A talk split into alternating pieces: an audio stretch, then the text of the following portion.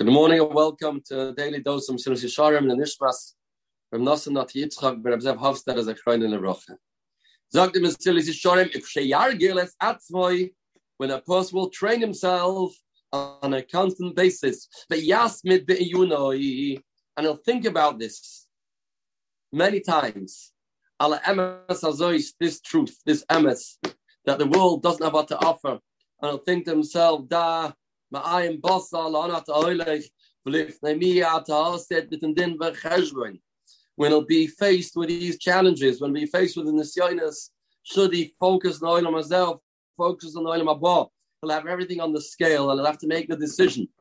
What's more kadai? If a person will train himself to think about this, ala emes azois, hine ma'at ma'at, little by little, yet say chavshi, he will go free. Mi meiser hasichlus, from the jail that a person's in, from the foolishness that he's trapped by.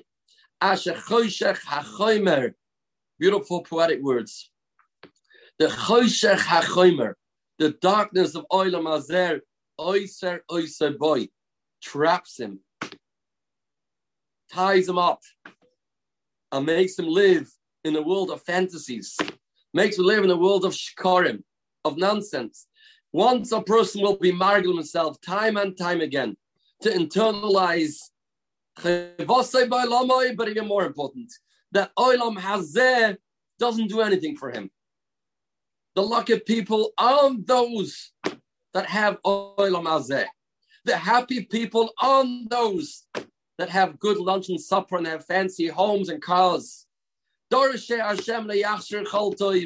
People that seek the Abishter are not missing anything. They are the happiest people. They are people that live with Sipuk, with Amasa Simcha.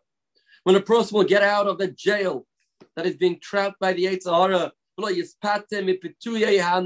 something called Pitu Pen The Yetzer Hara talks to us in many different ways and languages, being bombarded with messages from Oilam Hazeh, with advertisements, magazines, people that try to tell us this is good and that's good and this is all sheker and false, when a person will be margil himself to understand the emes and the sheker of yimas behen, he'll despise them, v'yedash, ein loyla kachas mina. You take for the world only what's necessary, not more. Like we mentioned. A drop of his time and time again, can be life altering, can change a person's perspective, and he can become a spiritual human being. And that will help us become Kedoshim et have a spirituality filled day, Basuras